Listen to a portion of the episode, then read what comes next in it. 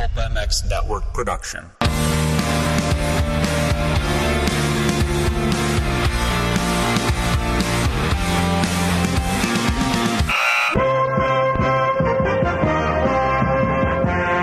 Welcome to the Pulp Hockey Show with Ray Ferraro and Steve Mathis. Support the show by clicking the Amazon banner on pulphockey.com before shopping. Follow the show on Twitter at Pulp Hockey. Subscribe on iTunes and find us on Stitcher or your favorite podcast app.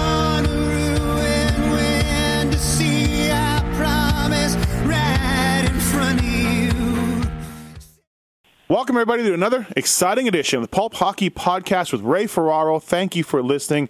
Appreciate it. Please get it on iTunes, get it on Stitcher, get it on any kind of podcatcher out there, or just go to pulphockey.com if you want to listen. Uh, thank you for the downloads. Thank you for the reviews. Everything else, we'll be here each and every week to uh, to talk about the game of NHL uh, and uh, talk about the League of NHL, I should say, and the game of hockey. And things are going great. And thank you, everybody. Appreciate it.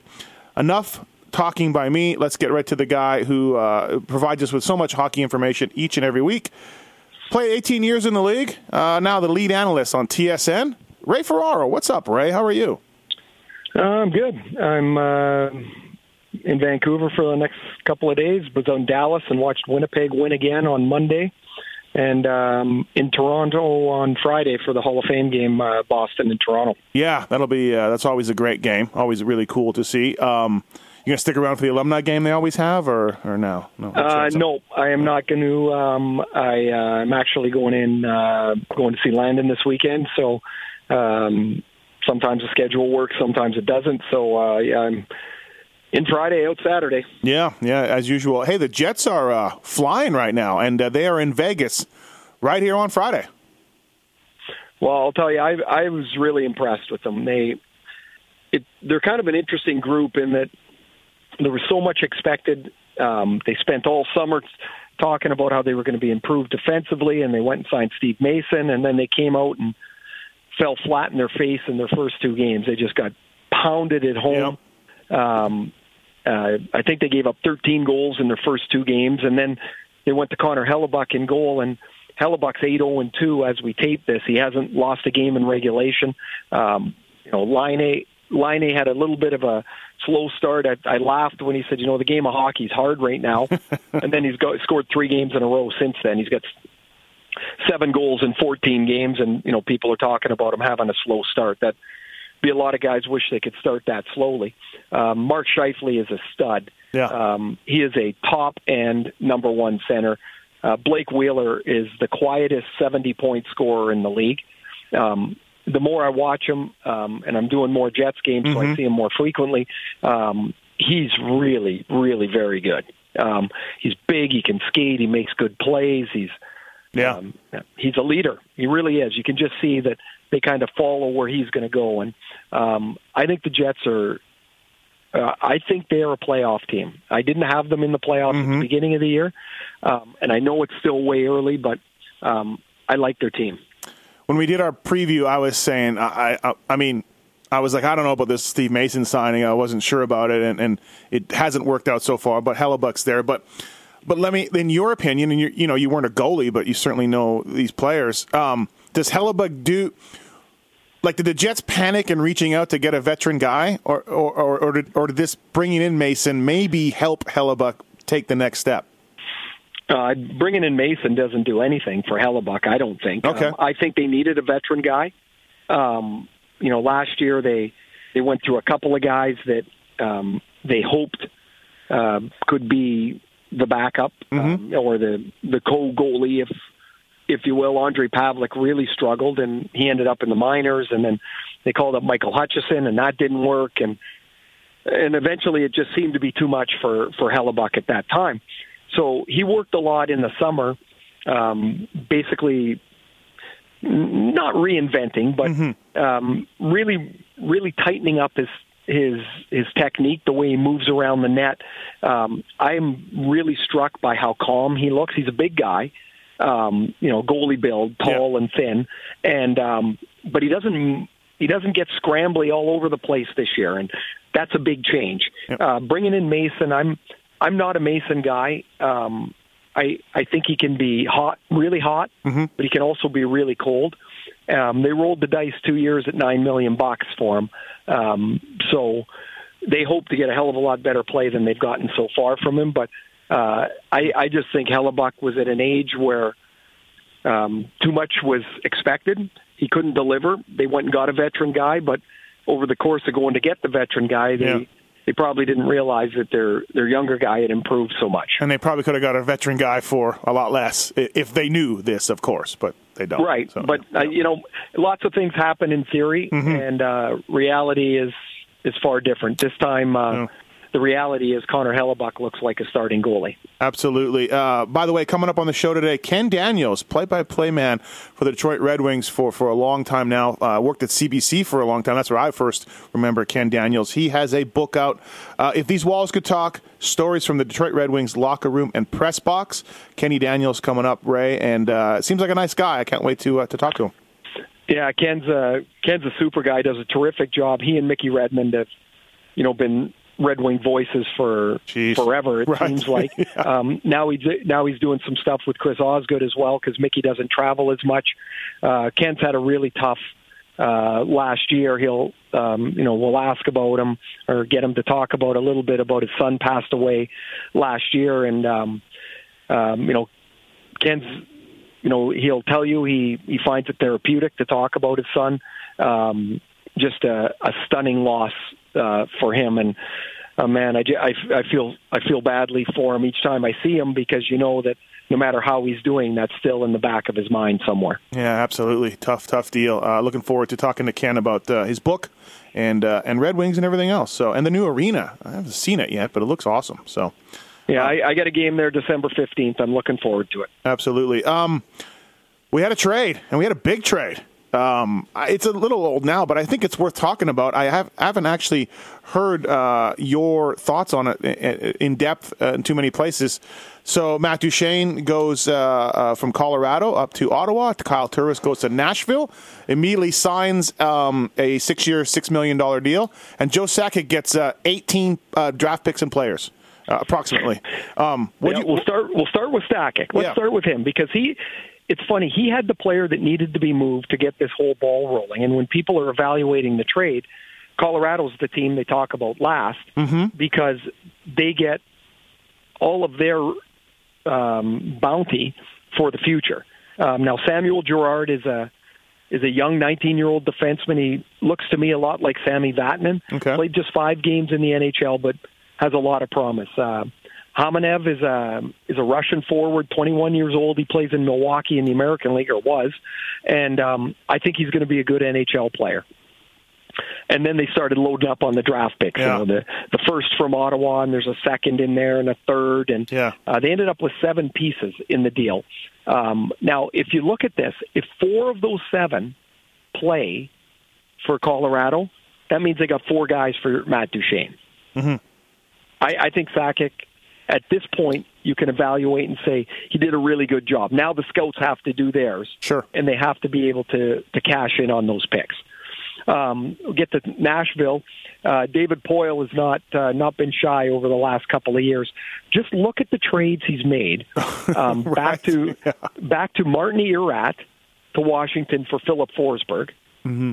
Then they get Ryan Johansen for Seth Jones, and then they get Kyle Turris for nobody off their roster. They still have that top four defense. Ekholm Ellis when he gets back. Um, PK Subban, who of course was another Yep, you forgot about that. major yeah. trade, Right. and and their best guy Roman Josi. So they haven't touched their top four. I I think Nashville's in great shape. This is a Turris is a good player. I think he suits well as a number two with Johansen. Mm-hmm. Um, you know they'll whether they play Nick Bonino on the wing and keep Colton Sissons in the middle. Um, they, all of us, uh, they've got Calle Jarnkrok as well. They're deep in the middle of the ice. Peter Laviolette's going to have lots of options. Uh, I like it from Nashville's perspective. I get why Ottawa chased Duchene so hard. Mm-hmm. He's a dynamic player. Um, you know, he's played the wing mostly the last couple of years. He's certainly be in the middle in Ottawa. Uh, while Erik Karlsson's still under contract, they're going to do everything they can to make their team a better team. So they obviously feel that Duchene is an upgrade on Turris, and I, I guess I would buy that. I, I would say Duchene's a better, more dynamic offensive player uh, than Kyle Turris. I think now they so, only have yeah. him for, yeah, but but not by a lot. Yeah. Look at their numbers. Yeah. not by a lot. Um, and so now you've got Turris, or uh, rather Duchene, for this year and next year, and you better get him signed. Do they got to get him Because if you signed, right? well, if not, you're in the same sweepstakes next year. yeah, yeah. Um, money's always an issue in Ottawa. We know that, right? With the owner, uh, Eugene Melnyk. So I would say, like, for sure, no problem, they will sign him. But boy, I don't know. Well, so you've got Karlsson coming up in a year and a half. Mm-hmm. Um, so that's eight years times whatever number he decides Whatever to write he on the wants paper. to put on the paper, right? Uh, Bobby Ryan's got five years after this left at seven million dollars. Um, might be four years, but Mm-hmm. it's at seven million dollars across the board. Duchene makes six already. You know, like it, you get you get pretty steep into very few players in a hurry. So we'll we'll see how Ottawa tries to manipulate the roster. But to me, it's a it's a deal that's obviously um, weighted to today, not for the future. So you know, we saw that the uh, David Poile got permission to talk contract with Turris, and he signed that six-year deal. And, and Pierre Dor- Dorion, the Ottawa G- GM, said the six-year deal was never presented to them. It was always seven and or eight. Uh, of course, you can go that extra year if you're with the team. Um, so, were you surprised at the deal that Turris signed, and and Dorion kind of expressed a little bit of hurt feelings that that six-year deal was never presented to them? Did you catch that? Well, I got it. Yeah, Yeah. And, I, and I mean it's pretty obvious what he said without saying it. Turris said, "I'm not coming back to Ottawa." Yeah. Or if I'm coming back, you're paying me an extra six to twelve million dollars ransom. An Ottawa to come back. right? Yeah. Huh. Yeah, I'm not coming back, and I'm going to be a free agent. Yeah. And so he was able to, you know, w- Yeah. without getting into a big stomp your feet moment, Mm-hmm. he was able to to dictate that he wanted to leave. Now, that's twice Turris has done this. He didn't want to Yeah. stay in Arizona, and he ended up in Ottawa, and he didn't want to stay in Ottawa. That was that was pretty clear, and so he's. um you know, now he's on the way to Nashville, and he's got six years and thirty-six bills to to play with. Yeah, when I look at this trade, Ray, and I think about it, oh, uh, my first thought, first heard it, I'm like, awesome, cool trade. That's my first thought, by the way. Even though these guys all have lives and families and everything else, I'm stoked that there's movement, right? Um, my first thought, though, my second thought was, well, Du- Ottawa won. Duchene's the best player. Then I started thinking about it, and I'm like, you know what? Like you said, Ray, that's an incredible haul for Sakic. A first and a third from Ottawa, a second from the Preds, and, and you know a Sami Vatanen type of prospect. Um, yeah, this is a great haul. Yeah, but it's got but see and but it is a great haul. But if they don't draft the right guys, it's just a haul. Mm-hmm. Yeah. It's like you could think you've got a a boatload of gold, but you might have a bunch of painted rocks, I like that. and you're not going to know for a while. right. Um, well, I was at the Avalanche uh, Knights game, you know, a week and a half ago, and they just got blown Yeah, that out. didn't go so well. Oh, they were terrible. Uh, Erik Johnson stood out. Really liked his game. He was trying to do things. He looked very angry. Um, he was really trying hard. I like, and other than that, I'm watching these guys, MacKinnon and, and Landeskog and, and Duchene, and they just did nothing against the Knights. And I'm like, oh boy. But they've turned it around and played well recently. Almost I, like I think they've done Yeah. they've done a really good job, Steve, this Yeah. year. I mean, considering where they were last year, I think they've made really good strides. You know, they've been it's been yeah. impressive, really, what they've done. Now they're miles away from being a playoff team, and the fact that they just traded Duchene and didn't get anybody Well- really back currently, well, that that hurts them again. That leads me to my next point I was going to ask you about. So, if you're Joe Sakic, look, uh, the goalie's 29, Landeskog's 24, Tyson Barrie's 26, MacKinnon's only 22. Do you maybe just take this thing all the way down, Ray? Well, I think they have. I mean, if you No, what- but even what else are you gonna Landeskog, even Landeskog, No. 24, you're out. No, he's 24 years old. He's yeah, but this is, is the prime. Okay. Yeah, but the prime of his career is in the next six and seven years. Okay. Like I'm, I I wouldn't. Okay. I, the goalie, I the goalie, I'm not so worried about. I you know, Right. if they trade, if they can find someone to take Varlamov or or they let him go as a free agent when his contract's up. I'm okay with that. They're they're going to by the time they're a legit team, I think they'll have a different goalie. Right. But um, The 24 but, is fine. yeah. Yeah. You're you're fine with being 24 24. and 26, you're fine. Yeah. Um, Tyson Barrie just signed a new contract Mm-hmm. a year ago, so he's not going anywhere. I wouldn't think. Um, here's the here's the other thing. What if Colorado, you know, starts to head south, which I think they will, and they end up in that lottery? You know, the prize at the top of the draft this year is Rasmus Dahlin, and that's a franchise-altering pick. Yeah, you've been high on they him. win that yeah. pick? Yeah. Oh, the kid's a stud. Yeah. What ha- what hap- what happens if they get him? Yep. and now they have um, they drafted Cale Makar um, in the first round last year. They've got Girard. Um, if you get Dahlin, all of a sudden you've got these incredibly mobile new wave NHL defensemen. Mm-hmm. Pretty interesting. Yeah. All of a sudden. And, I would say Phoenix has Arizona has a lock on uh, the last overall, but as we saw with the lottery, the, the rule, you know, you just got to finish in the bottom three, and you got a pretty good shot. Yeah, goes, Yeah. you do unless you finish 14th and end up with the second pick. Yeah. like Philadelphia. did. Yeah, exactly. Um, yeah, yeah. You know, it's funny though. Now I'm hearing everybody quote this, you know, from the lottery of last year, mm-hmm. like that's going to be the regular occurrence. Yeah, Sure. It's not. It's Mm-hmm. a lottery, and the odds are the odds, and the chances of somebody coming from 14 hole to two is is very very slim. Yeah, absolutely. Um, couple things, Ray. Moving on from that, Ken Daniels coming up here on the uh, Pulp Hockey show with uh, Ray Ferraro. Uh, the Oilers are a mess right now. Again. One last night, Yeah, true. Yeah, overtime was a nice uh, goal. and one two one. But what's interesting for them is you're right; they are a mess. They started this road trip seven um, seven points out. Uh, nine of their next eleven games are on the road, and uh, so they've got they've got some work to do. Um, can they find their game on the road? Teams do. They actually teams find their game on the road more easy than they do at home. Um, so that's that's a possibility. Uh, two is they're getting all of their offense from about four guys yeah, and and that's a losing proposition. So uh, you know, last night Draisaitl scored unassisted on a breakaway, and then McDavid scored from Draisaitl in overtime. Yep. You know, so it's a great win for them because it's you know they're on the road and they win. Talbot was really good. Um, you you can't win unless your stars are very good, but you also can't win if they're the ones that are doing everything for you. You need something from the middle to bottom of your lineup, and Edmonton's gotten virtually nothing so far from. Yeah. But like you said, maybe getting on the road would help, right? A long, long road trip, you, spending time together. Well, and just- sometimes yeah. it sometimes it it you know you realize because you're on the road, like you realize a little more desperation, you, a little more urgency, and and I think that's been missing from their game. Um, but they're going to find out because they're going to play a hell of a lot of road games in the next month here. Yeah, absolutely. Um, on the good news department, John Tavares has been on fire lately, uh, and Bar- Mar- Matthew Bar- Barzal, five assists. Islanders are turning it around, eight five and two.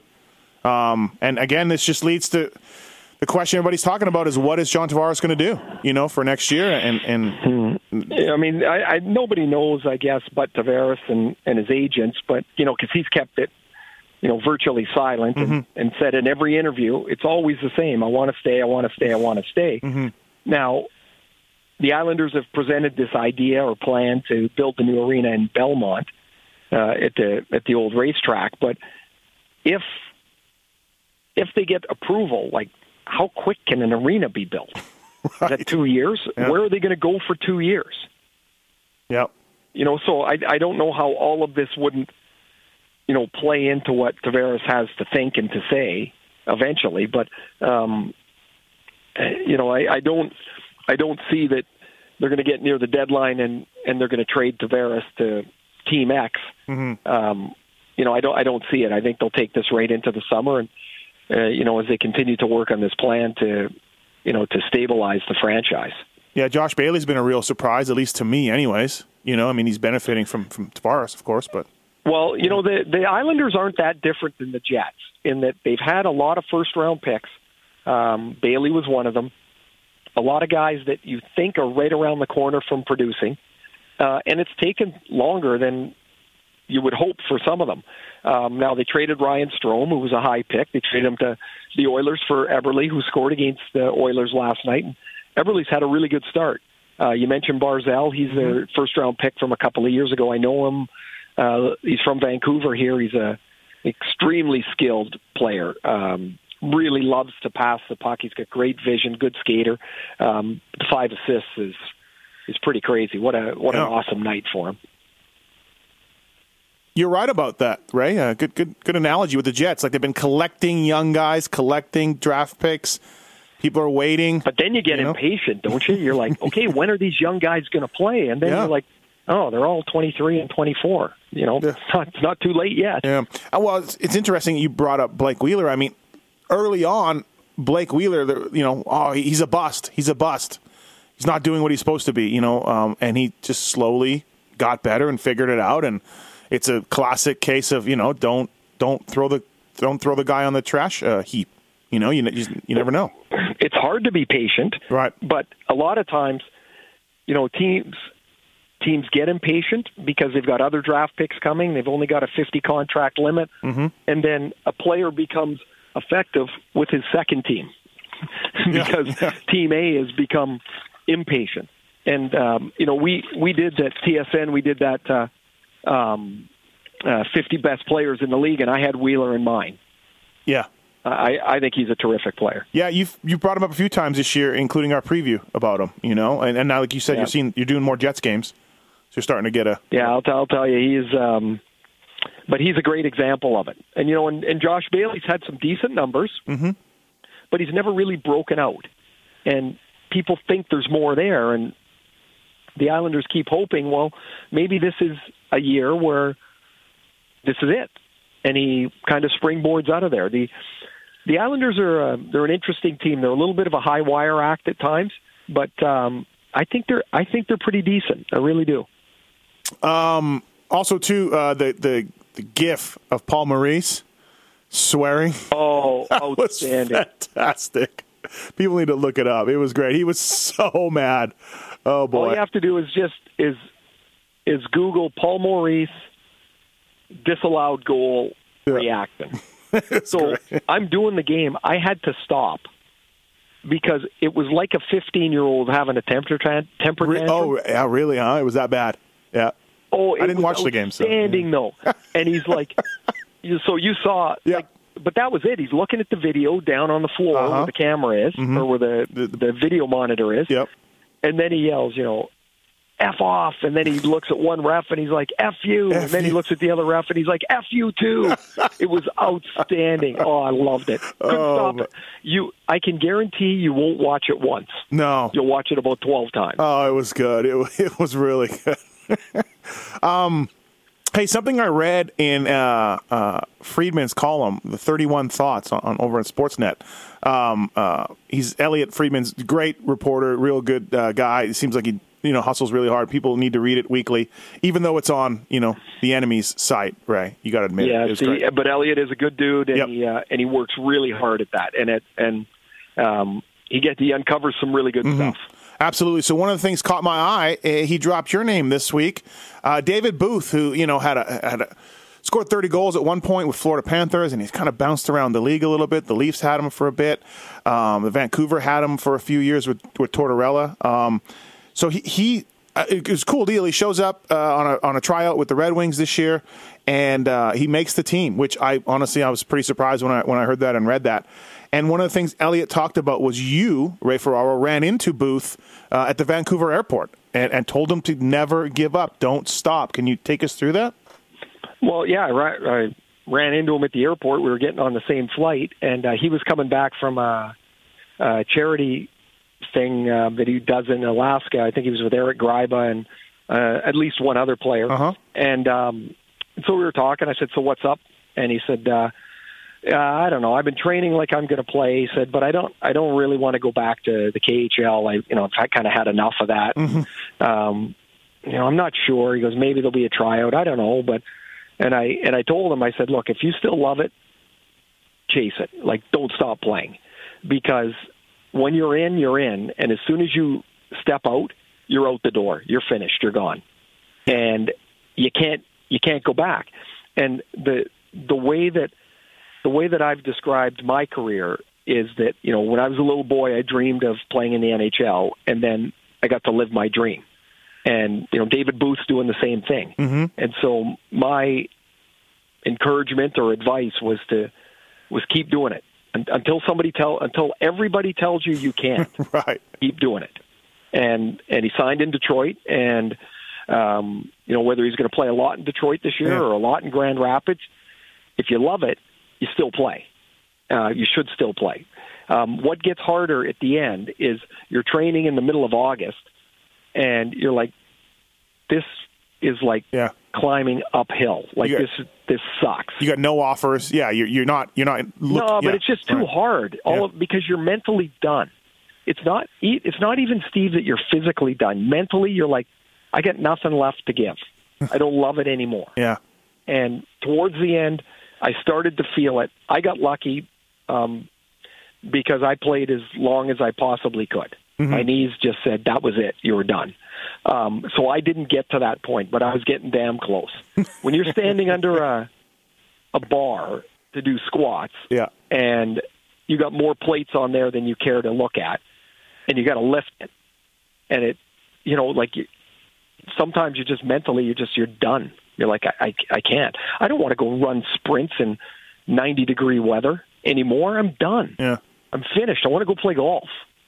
And but David hasn't there yet, and so he should continue to try.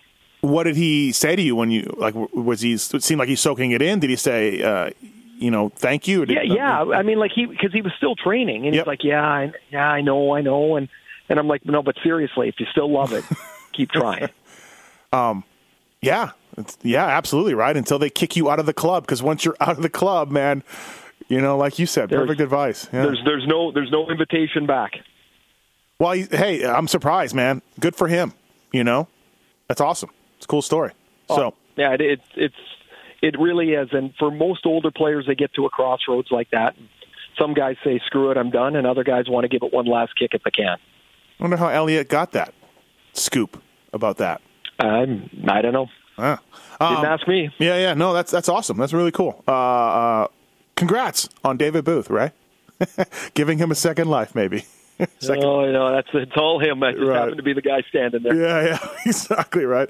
Um, hey, something I wanted to do last week, we uh, we didn't get around to it, and uh, Ken Daniels coming up here, by the way, uh, play-by-play man for the Detroit Red Wings. Something I wanted to do last week was outside of hockey because you hockey players always just relate like success by how your team is doing and how your how many goals you have and everything else.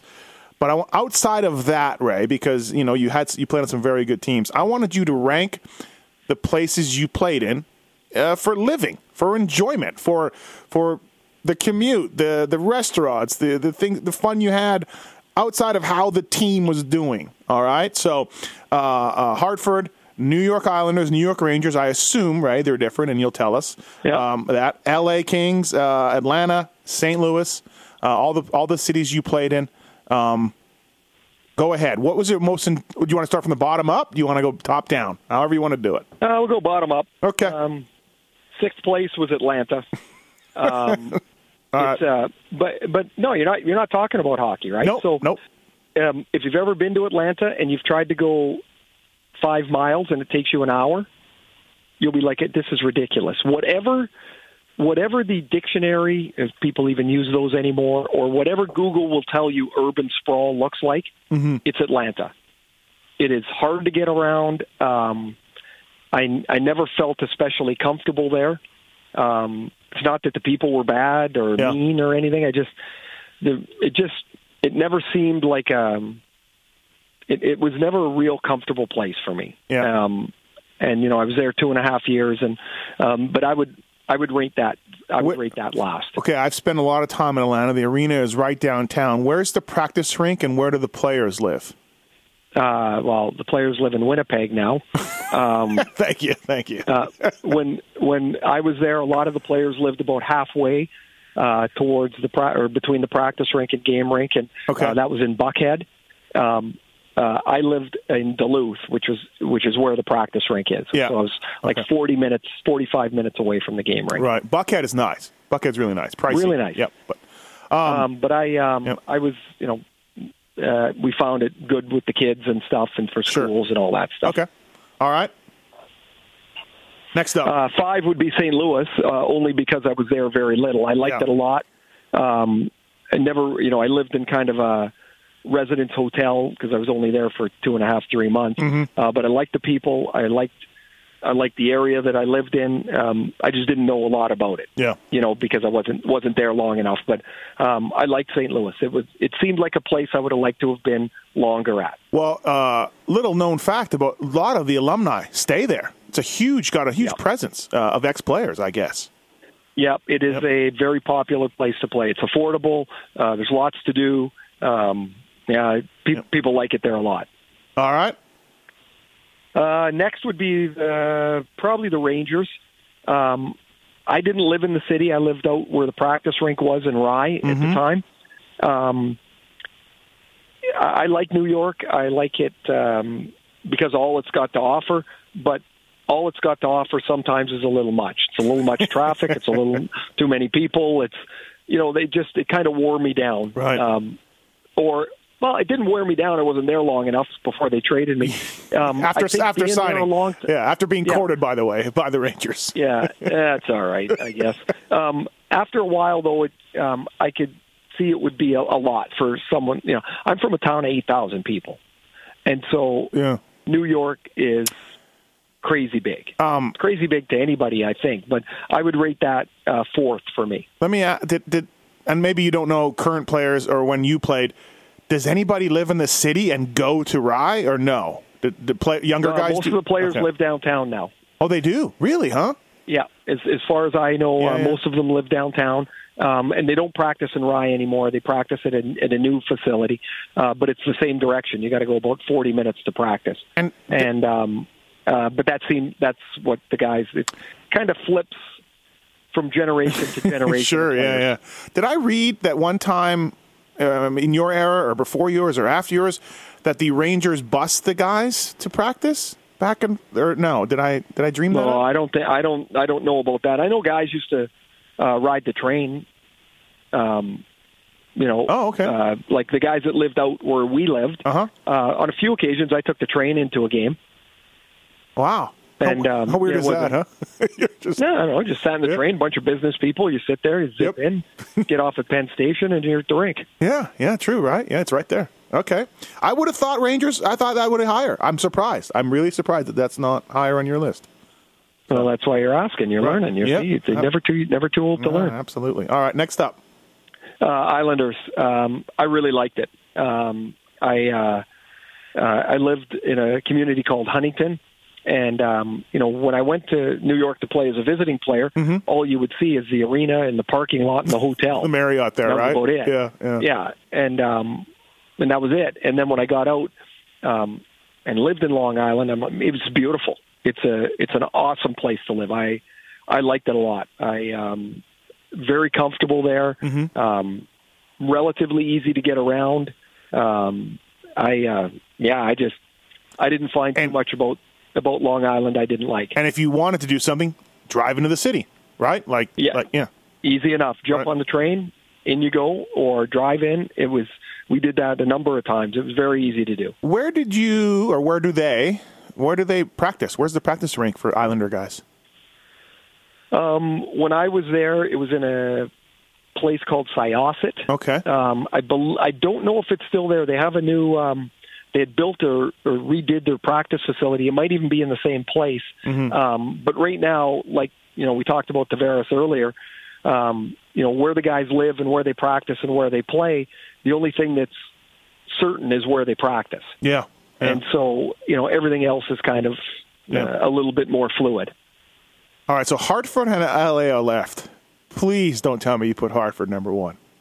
No, I have Hartford number two. I Okay. lived there for a long time, Yep. and Connecticut is an awesome place to live. It really is. It's it's beautiful. It's Mm-hmm. um, you know, there's not a lot of people. Um, you don't generally get boxed in Um, you know, when I was there, the insurance industry was still very powerful and uh, very plentiful there, so the economy was zipping along a lot better.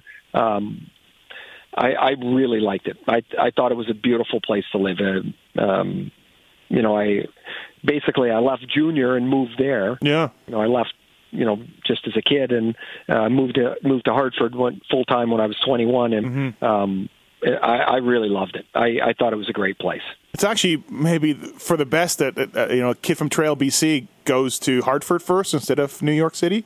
Almost sometimes. Yeah, well, Right? I Like like I li- would have figured out if I were 21 in New York, I might have had a little bit different view of things. Yeah. You know, I might have lived downtown and done a few different things. But Yeah, um, you know, but uh, it was it was an easy move. Hartford was an easy move for me.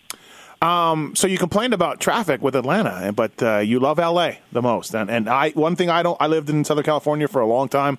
I could never love the traffic, but uh, but I guess when you're a Kings player, things are different. Well, not really. Nobody cares if you're a Kings player, a Lakers player, or Joe Schmo. If you're in traffic, you're in traffic. Yeah, but you live. What I'm saying is, I always lived inland, and so I had to drive in. Oh and- well, you know yeah, I we mean. lived in Manhattan Right. Beach. It's right. it's one of the most beautiful communities. Um, you know, the weather's great. You know, I, people would ask, "Oh, you know, it must be hard to concentrate." You, Mm-hmm. you know, with all the weather, and I'm like, "Well, what's hard to concentrate? You go to practice in flip flops and a t-shirt most years, yeah, or most of the year, and yeah.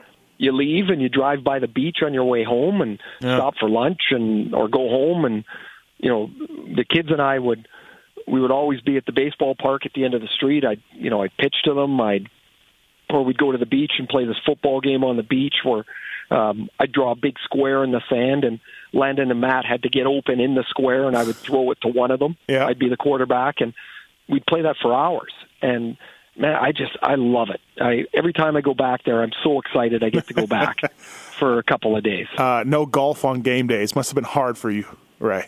well you know what? Back then it wasn't so hard. I don't know that I was as into golf as I am now. Oh, okay. um, but I no I would never do that I was always too paranoid of of not of not being ready to play I will tell you though um, on a game day it is sometimes tough to take a nap when it's a perfect 80 degrees Right. and, you know, a nice little breeze, and you're like, well, I'd rather be at the beach than taking a nap. And you're like, God damn it, I gotta go. I gotta go take a nap. Manhattan Beach is beautiful. I mean, you got the piers out there. It's just Yeah, it's a great place, Yeah. and uh, Yeah, fantastic. It, it's expensive for sure, um, but you're right. I mean, it was, you know, if we were fortunate enough to stay there, and so, um, yeah, I I just loved it.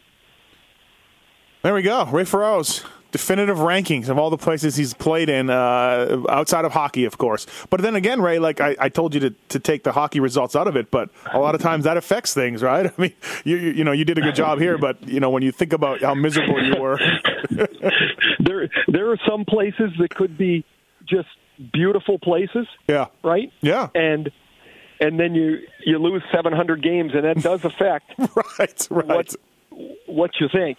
You win the Stanley Cup in Winnipeg, and all of a sudden, and I'm a, I'm a Winnipegger, and I'm a Winnipegger, so I can I can talk about him. But uh, hey, speaking of LA, uh, so uh, we met up. Uh, in LA, um, by the way, and uh, it was uh, really cool to see you. My wife was pumped to, to meet you and everything else. And um, you got your silver stick, Ray. Congratulations! You've got your one thousandth game silver stick. Well, thank you for everything you did with that, and um, you know, like I, I really think, and and not just now because I have one, and it's a beautiful memento. Um, but I don't know how many guys have played a thousand games that don't have the stick. Mm-hmm. You know, like I, there can't be very many because there weren't many players that played a thousand games because for a lot of years they played 48 games or 50 games. And I can't believe the well I can believe I guess, but the that the league just didn't make it right or hasn't made it right. Just get the sticks for the guys that don't have it. I mean, Yeah. I, I don't know what they cost to make. I really don't. Um, but it's um it's a really it really made me feel good to look at this and you look at your career and it's in this memento of of a beautiful silver stick and it's got the number of games you played with each team and the date of your game you know it's Yeah. I don't know it, it really it really was a it's a wonderful wonderful memento. I I love it. Uh, and so what happened? I'll fill people in a little bit. So Hugh McCourt, Custom Metal Works in Edmonton. He does the sticks for, I want to say three quarters of the teams in the league. He started doing it the mid to late 80s. The Oilers are the first team to do it, and he's in from Edmonton, Custom Metal Works up there, and and so that's basically how that kind of happened. He started doing it for the Oilers. The NHL caught on, started getting him to do you know more and more sticks for everybody, and the stick he made you, Hugh McCourt, there, he, it was the exact copy of what the guys get. So you know the same stick, and he listens to the show we're lucky he listens to this podcast and um, he reached out to me and said we can we can fix this and i'm like yes we need to. And uh, and he hooked it up and uh, it, he, he's into motocross so it worked out a little bit of a deal. And then the hardest part for me ray was i don't know anybody at la kings. I don't know mike altieri or Luke robitaille but thankfully uh, i got hooked up with landon. Landon kept it quiet, and uh, and Luke did a great job. He loved it. I spoke to him before we dragged you into the room, before Gordon Miller got you into the room, and uh, and Luke Luke loved the idea. He was laughing already about how you know they're going to fix this for you, and uh, and it was awesome. Yeah, it was really cool. So Well, it's it's funny, you know, because Luke is Luke is one of the great guys. He really is, and as you see, like when he talks, everybody gets into to be in a good mood. Yeah. Luke's in a good mood, and Yeah. and Mike Altieri is one of my longtime favorite people that that I've come across in in professional sports. He's just a he's fantastic at what he does. He's an amazing guy. Um, I'm really proud to call him my friend, and you guys all conspired to get this done, and Yeah. nobody blew it. And um, and then so Luke's presenting it to me, and he's like. Oh, that's a lot of slashing penalties, twelve hundred and eighty whatever penalty minutes, and he's like, ah, ha, ha, ha, you know, like, Right, but that's right. just Luke, right? Like he's he's just, oh, I just, I loved, I loved everything about it, and uh, you know, as I said Yeah. to you, thank you very much for all you did, and and um, to you, that just, just amazing. I just, I just love it. Um, and uh, and it was funny because Hugh, we tried to get a stick of yours, and Landon's like, yeah, he has nothing. Landon's like, he's got nothing, and uh, Yeah, nothing. right, and and, uh, and so Hugh went through some photos and found you sort of your curve. And when you you know Luke was like that looks like your curve in the presentation, and you're like, yeah, it really does. And Hugh worked at it to try to get it your curve. Uh, it lo- it looks like my stick. Yeah, it really does. Yeah, I, I yeah. There's nothing. There's nothing that could have been better about that. About No. that. Oh. And I probably appreciate it more because it was all these years later. Right. Yeah. No. Well, we can't. Like Gord Miller said uh, uh, during the presentation, we can't do much about the World Junior invite. So No, at 53, I'm a little old to get one of those invites, so this this will have to suffice. absolutely, and uh, and you invited us into the booth in between the second period. I missed the Matthews penalty shot goal, but you know what? It was cool to to be up there. Thank you for letting my wife and I come up there. That was kind of neat. Yeah, no, it's uh, it's a fun place to to be, and um, and that that night turned out to be just just awesome. Just as I said, just perfect. Um, all right, let's uh, let's bring Ken Daniels in, shall we, and uh, and talk to him. Entering his 21st season as the Detroit Red Wings play-by-play man, and uh, where has the time gone? Also, a brand new book out. If these walls could talk, stories from Detroit uh, Red Wings locker room and press box. We're happy to bring on Ken Daniels. What's up, Ken? Thank you for coming on, man. My pleasure, Steve and Ray. You guys, uh, I love listening to your podcast. So nice to be part of it. Thanks for having me. Yeah, no worries, uh, Ray. And uh, hard to believe, Ray. Uh, Ken's in 20, 21 years now. I remember him at CBC. Well, I was just going to say, Kenny, can can do you ever think back and go, man, this has turned into way more than I thought when I started? Yeah, it's been a lot of fun when you get spoiled. I got spoiled, Ray, in my first year winning a Stanley Cup, 97, 98. The Red Wings, it was their second cup. So you start there. That That's pretty good. And I just said, keep on spoiling me. So to win uh, another one in 02 and another one in 08, and again, when I say win, I had nothing to do with it, but you do get a ring. So that's always nice. So it turned out pretty well. And when I decided to leave Hockey Night in Canada, John Shannon, who was the executive producer at the time, said, you know, I can give you games, but I don't know how many because CC was there. It was Chris Cuthbert and Bob Cole and Don Wittman, and how many games was I really going to get? And he said, the only way you're going to get better at doing this is to do more games. You need more reps. So I thought from maybe doing upwards of 25 or 30 to doing upwards of 80 or 90, including college, that was uh, the way to improve. So that's what I did. Now you've uh, for a good portion of your Detroit career, you've been with the always entertaining Mickey Redmond. Um, give us give us some goods on Mick. He is uh, he is a character. Well, as I as I talk about in my book, he is uh, my Jed Clampett, really. And if you, you're old enough to know the Beverly Hillbillies, way back in the day, you may uh, you may laugh at Uncle Jed uh, or Jethro or the rest, and you thought, boy, you know, he's spinning these yarns, Uncle Jed. What's he talking about? But at the end of the episode, he was the smartest guy in the room. so that's that's sometimes Mick. He's just down home. Even when I call him now and I say, Mick, I called your house. I got a busy signal. He said, you've come to the right place. So, you know, he only started texting a little while ago, finally got away from the flip phone. So he's uh, really graduated, come a long way. You can see him, uh, you know, asking Google on his phone and where he's going. So he's uh, he's really adapted. But but working with him every day is an adventure, and he's become a very good friend. And our wives are good friends, and they travel together. So you know what it's like, Ray, in this business. You work with lots of different people, but to be able to spend the amount of time we have now at 21 years together, and I write about that in the book every time he comes into the booth and he says, Kenny boy, and it's like he's saying, honey, I'm home. You're almost married for that period of time, and it's been a marriage that's uh, been been very nice. That we get along, and even during the off season, we talk on the phone. Yeah, if not every two days, every three days, and uh, still hang out. So it's pretty good to have a partner that long. It lasted it lasted twice the time of my first marriage. hey, uh, you you guys are in the new building in Detroit now, and I haven't been there. I get there uh, December fifteenth. I'm really looking forward to it. But really, part of the new building is a testament to what Mr. Ilitch did over the previous 30 years in Detroit. Um, give us a little insight on what you saw um, with Mr. Ilitch when he when you came aboard, and where the Red Wings went over the you know over the course of his the rest of his tenure. Well, he was, you know, he when he rebuilt the Fox Theater, which was really a dilapidated building, and it's become one of the most beautiful theaters you could ever go to, and that was really the start of the Renaissance in downtown Detroit. And he moved the, the Little Caesars uh, Empire downtown.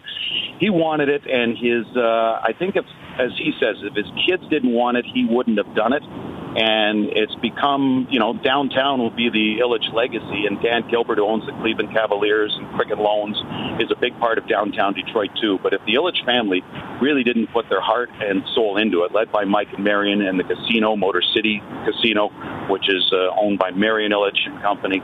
So if they really didn't put their heart and soul into it, I don't know where downtown Detroit would be. It was just a shame that Mr. I passed before he could see what became of this building because he knew that the district Detroit Detroit, a 50 block area with this building, and you, you've got Ford Field right there, and the Pistons are in now with the Red Wings, Little Caesars Arena.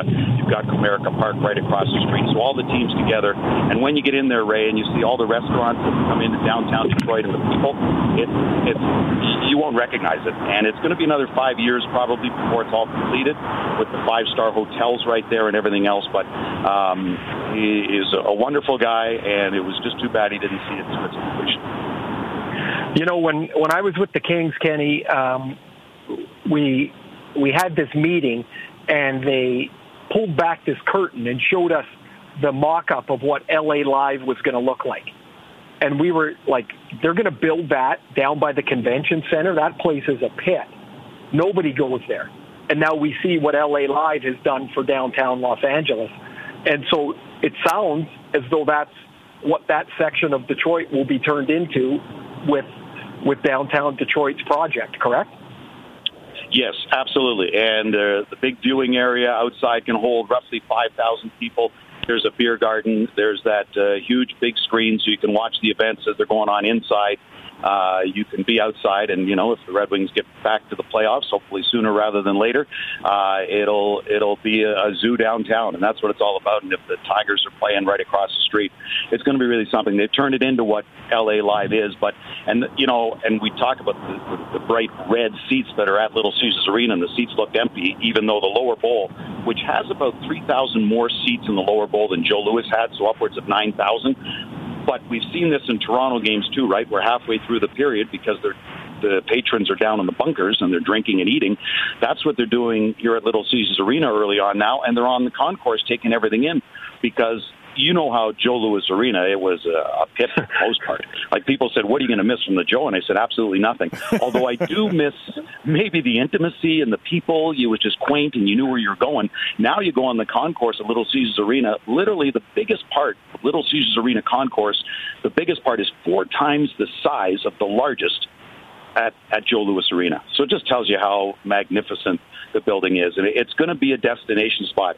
Our, my wife, our family, and friends who go downtown to Detroit, we maybe before Little Caesars Arena was built, and I shouldn't say over the last six months how restaurants have come up. We maybe go down once a year downtown. We go down twice a month now just to try out all the different restaurants that are downtown. And when you come into town, Ray or Steve, I'll give you great recommendations on great spots. I will take that up. Now, you must miss the fact that you have to wrestle your way past the writers to get to the one bathroom that was in a press box that was built by accident at the Joe. Yes, it was built for the 79 Republican convention, and that was when Ronald Reagan got the nomination. Uh, and they forgot the press box, so they took out the last two Oh. or three rows of seats and built it up there with uh, with the popcorn that everyone stuck their hands into, and the one bathroom that was upstairs, right. And you had to wait in line to get in. You'll be happy to know, Ray, there is a bathroom uh, in the gondola at Little Caesars Arena, and at the top of the ramp there is a huge bathroom. And the other nice thing they did at Little Caesars Arena, unlike some buildings, and and we were in it. Mickey and I were in it. More Mickey than me. Uh, from the beginning of the process of building the rink, it was maybe four or five years ago. Chris Ilitch came to us and said, "What do you guys want?"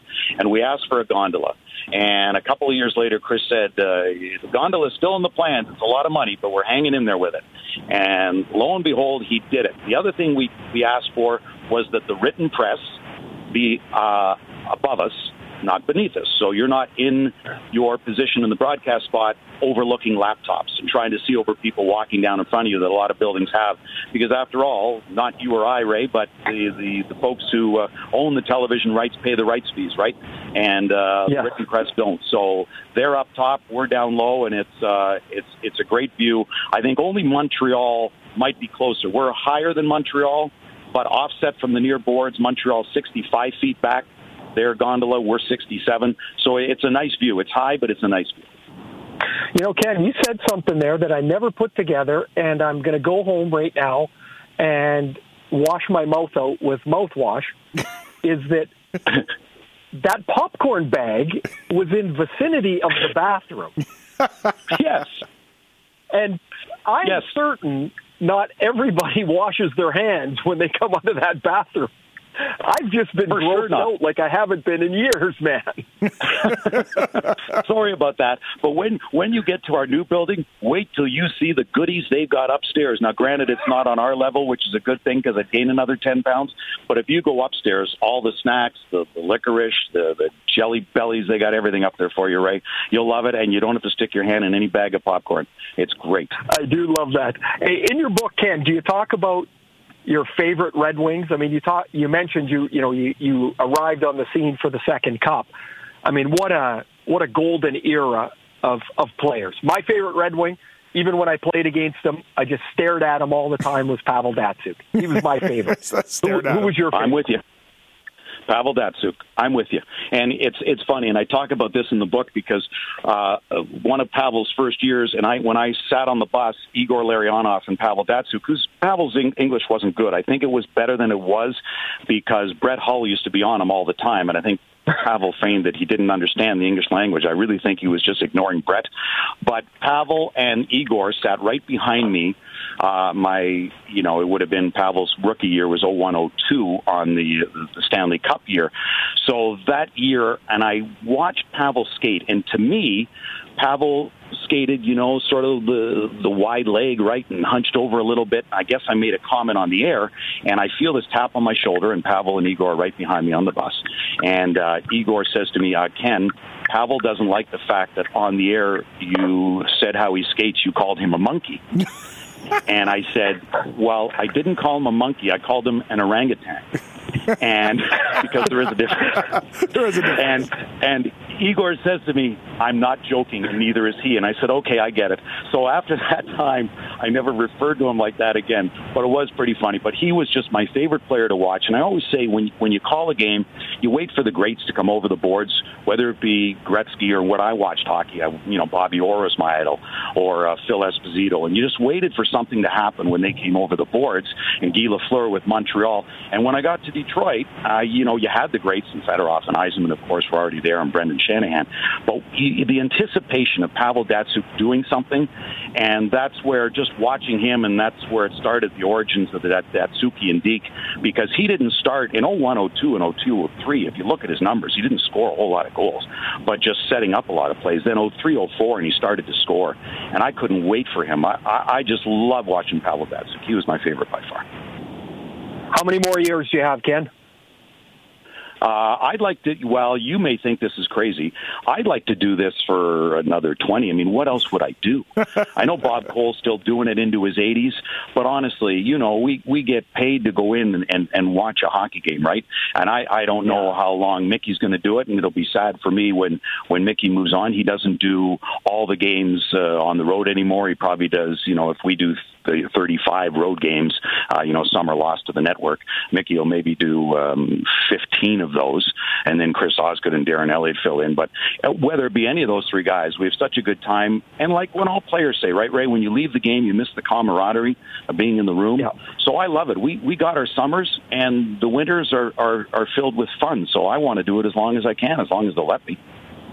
Yeah, I think I think I'm with you. I always thought I would. Oh, they'll get to be a point, and I'll just stop. And I'm like, but it's a great gig. We get to have, and we so travel well. fun. We travel well, Oh, right? I mean, yeah. you know, you guys are going Well, commercial you do. some of the time. You do. I'm on commercial. Right, that's what I'm saying. You go commercial unless Gordy wants to, you know, pay for that charter flight you, you flight you got. Whether Miller wants to do Yeah. that, but we we travel so well on what is now Redbird three that it's it's it's not an issue whatsoever. We just we love it. It's first class all the way. It's uh, you know we had some some scares along the way over the years, but overall it's been great. Now, Ken, uh, the last year hasn't all been fabulous for you, and um, I, I I know you, you you know you've really had a difficult time with your son passed last year uh, suddenly, and um, uh, I, I can't even possibly imagine um, how you get yourself in a headspace that you can go on. Um, but talk about your son a bit, and um, and and how you've how you've been able to move forward. Yeah, it's been it was a difficult time, and I think really, you know, we started Ray and Steve to uh, write the book. Uh, they approached me October of last year, and Jamie passed on uh, December the seventh. So I stopped for quite some time, and then all of a sudden, you know, you get a a deadline coming of April, and January, and I, my wife and I, went away to uh, Florida.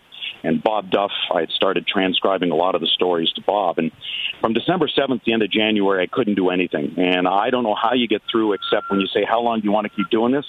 I think getting through and doing hockey games was the best way to get back at it. It was the only thing that got me through it. And then I found when I started writing at the end of January, it became cathartic for me. When I originally was approached about the book, my son Jamie, who was working for a law firm and studying for LSATs, he was in Florida, living there, and uh, he said to me, "Why do you want to do this book now? Why don't you wait till your career's over so you can really do a tell-all?" And I said, "Well, that really isn't the purpose of it, but I'll go with you on that." And he actually checked over some of the contract language for me. And then when he passed December 7th, it's uh, you, you can't imagine. I guess no one can. But to all the people you know who reached out, I was so thankful for it. And I, I won't get into the whole thing with with Jamie, but he had been uh, addic- addicted to uh, prescription medication and uh, had gone down to Florida because when you're over 21, right? He was 23. He didn't have to seek help, but he did. And this is where you know when because of this book, I can speak out now, and the laws are changing. And President Trump did make an announcement a couple of weeks ago limiting prescription medication, OxyContin, Perkin, other Percocet, other things that are out there to try to limit them to a seven-day script because kids today they just have access to too much of it, and when they can't get the prescription drugs, they'll turn to cheaper heroin and you don't know what you're getting in that drug. And ultimately, that's what did Jamie in. He'd been clean for seven months, but living in Florida was what was called patient brokered. He was at a 12 step meeting program, and kids in Florida go to meetings to try to get kids to come live to these so called sober homes, where the sober homes uh, want you to basically relapse. again. So you'll have to go into detox. They can build the insurance company, and that's what makes the whole thing go around. It's called the Florida Shuffle. And Jamie, unfortunately, got patient brokered by a kid, and uh, four days later, after seeing a new doctor, put him on a, a um, generic form of Xanax. And a kid who'd been clean for seven and a half months should have never been on Xanax, for sure not. And then three days later, he wound up passing, and the kid who um, got Jamie in the home where he lived took all his stuff and left. No. So it was um, it's unimaginable. Oh man. Uh, but Jamie tried, and that's why we don't want his life to be remembered that you know he didn't give this an effort. To, It's it's a sickness, and I know Scott Oake and I have talked lots about it. He lost his son Bruce um, to the uh, same addiction uh, or similar anyway. But Jamie started with prescription drugs, so that's the the long and short of it, and that's why now when I go and I can talk about this book and talk about Jamie and talk to parents who want to send their kids places, you've got to listen to them to hear what's going on. We did. We asked Jamie not to go to these places, but you know, when you're 23, Ray, um, kids seem to think that they know everything, even though Mm-hmm. no, they don't, but they do. And unfortunately, he got caught up in a in a scam, which has now uh, sent the the person who's Jamie's was living at the house where he was at is serving 27 years in prison, and uh, one of the two doctors he had seen now just got four years in prison. So it's uh, we worked with the FBI for months. And after Jamie's death, maybe that was the only thing that got us through it. So his Yeah. life um, would mean something to maybe help some others, and um, that's been good for us.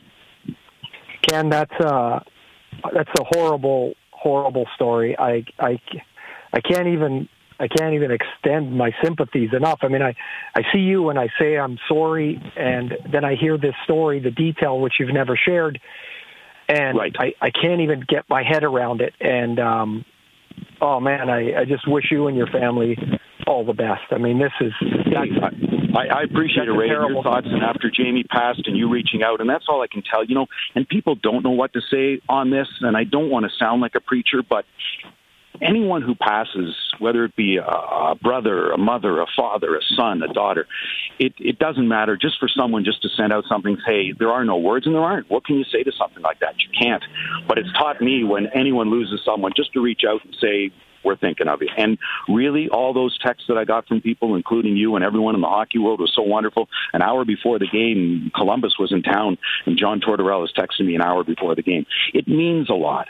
It means a lot. There's nothing anybody can say, but just know their thoughts, and Jamie's in their thoughts. It matters. So I now, now with the book, I, I get to tell his story, and and the longer I talk about it in the book, where you know people confuse us. We've got so many guys on our team named Ken. There's Ken Kal, our radio guy, our security guy's named Ken. I get lots of times, hey, Ken Holland out on the street, right? and I say, no, you missed that by about two million, of which Kenny corrects me and says, no, I think they missed it by about three million a year, but go ahead. I said, okay. so, so you'll get, I'll get Ken a lot, and then after Jamie passed, I could just see the looks on people's faces, and it was, oh, there's the Red Wing guy whose son passed away, and I say in the book, I say I'm good with that because if that's they're remembering Jamie in that way. Mm-hmm. I'm okay with it. So that's all right for me. So thanks for letting me tell that story, guys. I didn't want to, you know, have this uh, as, as a, a downer on there, but if it's a way to remember Jamie, I, I thank you for letting me tell it.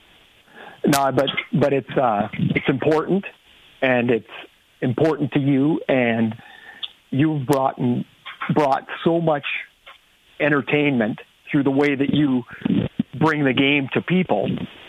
People need to know. People people need to know. And uh, Ken, Well, I thank you. Uh, you know, you're one of the best. I enjoy your call. I love when you and Mickey get the giggles. I I really do. It's, it's it's some of my favorite parts of the game.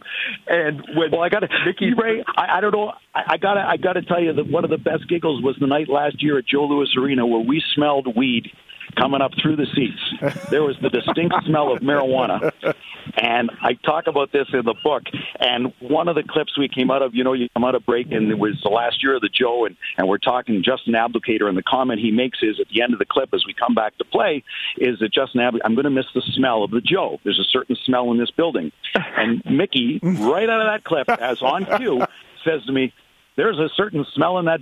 This building, all right. What's that song again? Uh, "Strangers in the Night." Doobie doobie doo.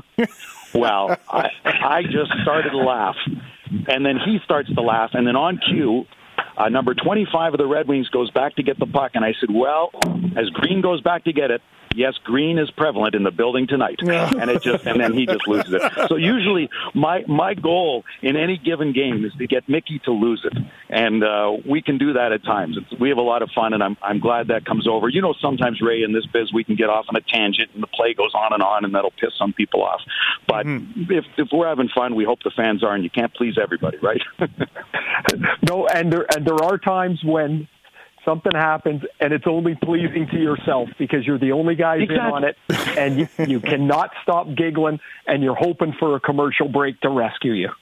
well, there are many times you're doing a game and I'm texting during a game. You just make me laugh out loud, and that's what it's about. And if Yeah. you're and if you're good with it, chances are those who like you will be too. So that that's okay. Uh, to wrap up Well- here, oh, sorry, go- go ahead, Ray.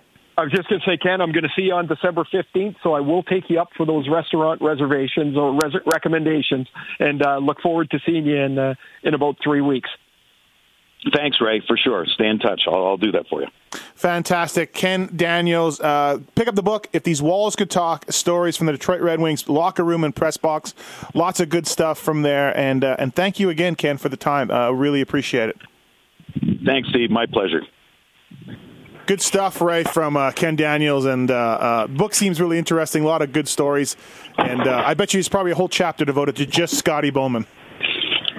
Well, there's so many stories about Scotty, and um, you know he's he's just this brilliant guy that sometimes you can't follow what he's thinking or talking about, and that's that's really a lot of Scotty's stories because like his his memory is ridiculous, and he'll be talking about something when. Everybody else is like, I don't even know what he's talking about anymore. But Scotty remembers. Yeah, exactly. You know, so oh, there. I'm sure he's got some in there. But Ken is a Ken is a good man. He is a entertaining broadcaster, and um, and you know, as he shared, just a, just a terrible story about his son, and uh, hopefully they're able to continue to do some work to help uh, help with what's uh, Yeah. a, a problem that I, I really, fortunately, am not familiar with, but um, just sounds terrible. Yeah, absolutely. I know, you know, in the motocross world that I follow, a lot of these young kids, it happens to a lot of them. They get an injury, which is common. You get some prescriptions, and they're easy to get, and you can't get off them, man. You know, you really can't. And uh, that's definitely something that's, that's a problem.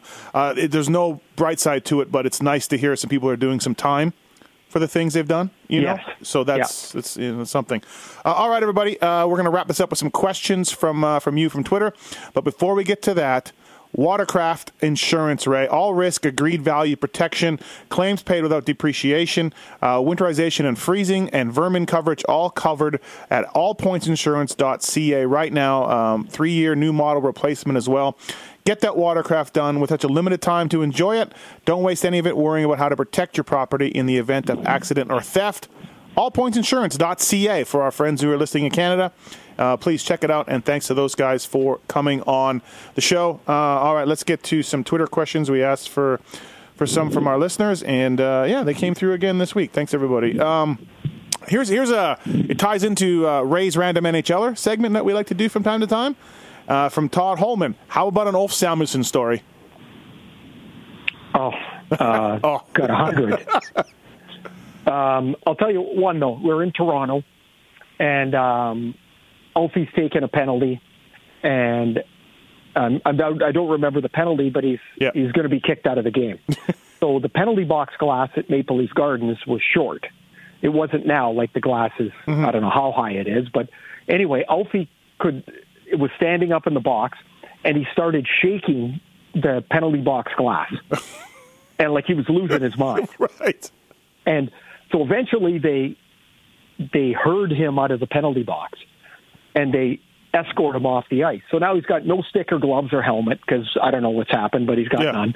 And as he gets right off the ice, which the exit to the ice was the Zamboni doors at mm-hmm. Maple Leaf Gardens, Yep.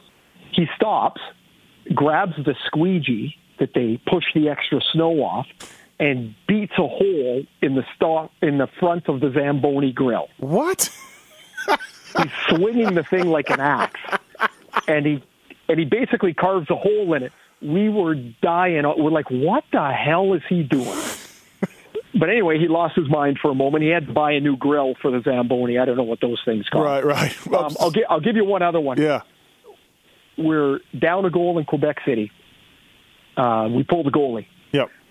Somebody, I think Anton Stastny gets a breakaway on the empty net, and Alfie's chasing him. Mm-hmm. And Alfie throws his stick. So it's an automatic goal. Yeah. Then Alfie threw one of his gloves. and then he threw the other glove. I was skating up the ice kind of 10 feet away from Ron Francis, and we looked over, and we were cracking up. Or like, if the rink was 15 feet longer, he would have had no gear on. Just throwing everything. Oh, it was outstanding. But And I imagine when you st- when he got traded away and you had to go against him, you felt his wrath a few times where you're just oh, like this. yeah, guy. he didn't. He was terrible. Awful guy to play against. I hated it. So did Cam Neely too. Um, all right, that's from Todd Hallman. Next up, and this is a, this is actually a relevant question. I was going to bring this up on the show, but I figured I'll let JP uh, ask it. The Habs. What about the Habs? They are good right now, right? Asking for a friend. They do seem to have Yeah, turned it around. Yeah. They do. Um, uh, now, I I didn't pick the Canadiens to to make the playoffs, and um, I think what we've seen is, you know, a, a bit of a market correction. Um, they were so bad early; they weren't going to be that bad. Um, now, I think they've won four in a row. Uh, Carey Price is hurt. Uh, they call up Charlie Lindgren in goal, and he's done an outstanding job for them. Um, uh, he had a 35 save shutout in in Chicago, um, and so all of a sudden, the, you know, the Jets win them back to back nights. One in Winnipeg and one in Chicago. Then they go home and they beat Vegas, and now they're on a run at home. They got five more games, and the teams they're playing are not world beaters, or they're going to get them on the second of back to back nights Yep. like um, Minnesota plays Wednesday tonight, Tonight, in yep. Toronto, and they play Thursday in Montreal. So you know, there's some advantages to their schedule. I think they're. A, I think they can be a pretty good team. Um, Carey Price is going to have to be, of course, much better. Um, I know people get all jacked up about the sudden story of Lindgren, but Yeah. this is you know this is on the back of Carey Price or not. Um, I just don't think they have enough to be to be a real contender. Yeah. But they were so bad, like you said. So Oh, yeah, like that couldn't continue. Right, can't be that right, bad. right. Um, all right, Alex at at Alex Ans. Do guys like you and Bob McKenzie get paid each time you call into a radio show? Uh, no, no more. Um, they they've stopped that. Um, so basically, I, I, I shouldn't say no. Uh, I don't. Yeah. Um, I have a portion of my contract that is, uh, um, you know, that I'm compensated for doing radio. I, you know, it's funny. You know, I don't know if people think you do that for fun, but Yeah. that's my, part of my job. Yeah. You know, so like I, I'm not going to call. Like I get lots of requests from people. Hey, can you come on this show or can you come on that show? But the, the problem with that is if you start doing them for free, yeah. then you're like the newspaper business and you've given everything away for free and then you can't make a living. And the other thing is if you charge one station and not another, how is that fair? So the answer is yes. I I, I do Yeah. get compensated uh, to be on the radio. And, and for people who don't know, you call into Vancouver, you call into Winnipeg. I think you call into Montreal. You call into Toronto, right? I do um, um, I do 18 a week. Yeah. So uh, Think about that. it's it's uh, it's kind of busy. You did cheat on me with a couple other podcasts, by the way, that I listened to, and you did not throw a Pulp Hockey, your own show plug into I, either I one. forget that. Yeah, I'm dumb like that. I forgot that. That was that was a bad move by me. Uh, all right. Uh, from Zach, if you could have any kind of sandwich, Ray, what would it be? You are Italian, so what what sandwich would it be? Oof. You know what sandwich I really like? I like right after Thanksgiving sandwich. Oh. Turkey dressing, cranberry, lettuce. Oh, I, I love that. Oh, like like Yeah. some big turkey dinner between bread again. Oh, I love it. That I think that's my favorite sandwich. Although when I was a kid, and even when the kids leave theirs around now, I can eat 500 grilled cheese sandwiches. They are they're I hard know to beat. not. yeah. I know it's not a culinary delight. Yep. But and or very difficult to make, but Oh man, I love them. I used to dip them in tomato soup. I'd eat them. Oh. Sometimes mom would make a whole bunch, and you'd stack like three of them on top of each other. I just loved them. What about sandwich? Go to sandwich shop on the road. Do you have one? Uh, no, Quiznos. I like I like the toasted bread. Yeah. yeah. I'm a I'm a toasted bread guy. Um, so Quiznos, yes, chicken. Um, Yep. That would that would be that would be my my one. Every once in a while, I think I like the I like the local sandwich shops, like not Yes. necessarily Yes. the chains. Yep. Like you just kind of stumble into one and you're like, Yeah.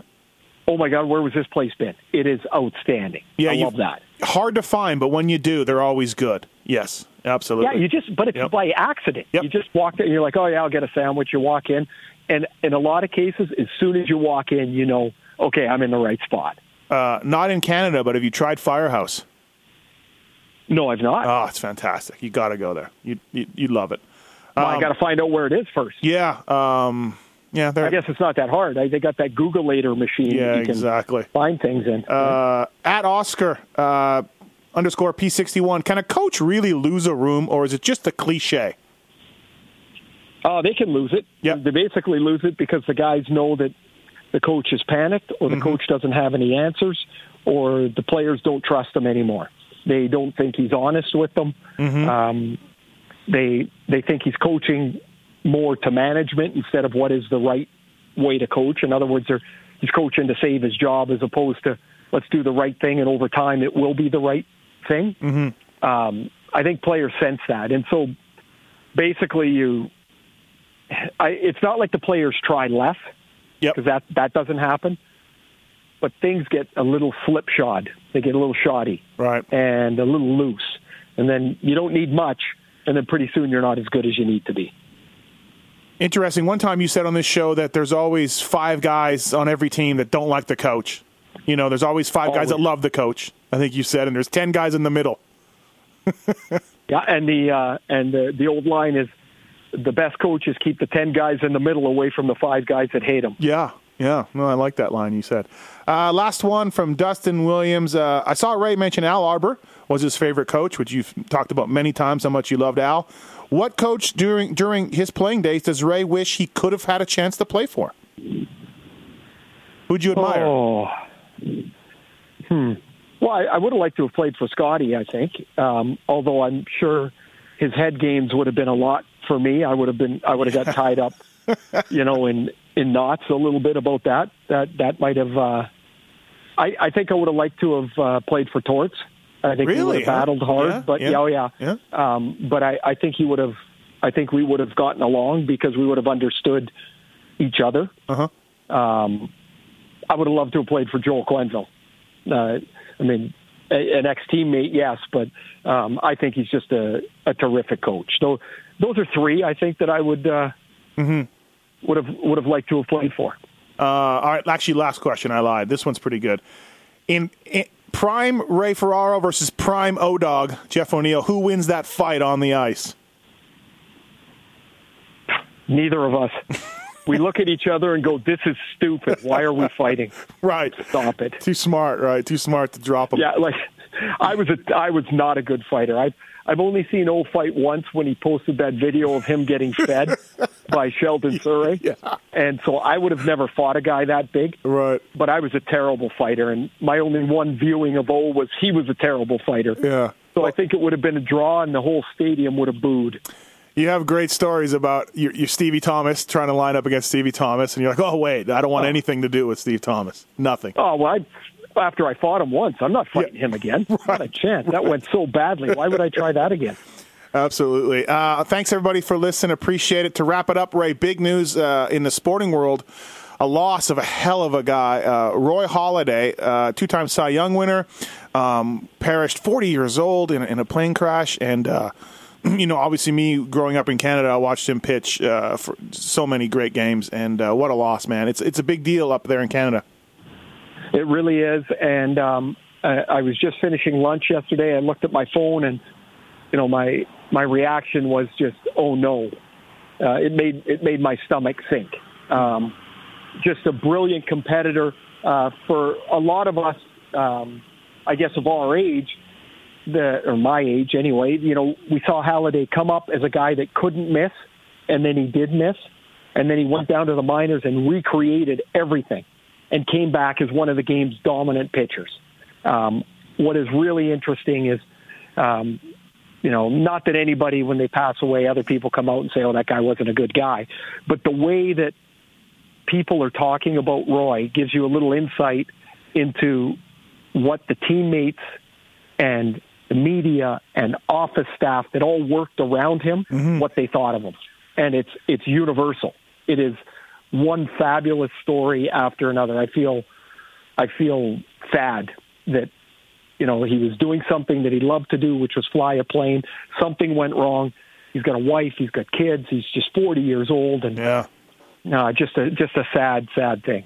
Uh, absolutely. Uh, well said. Um, right on. Uh, thanks to Ken Daniels for joining the show, and uh, thanks to all of you people for downloading and listening and talking about it and uh, giving us uh, r- high rankings in iTunes each and every week. And uh, we appreciate it.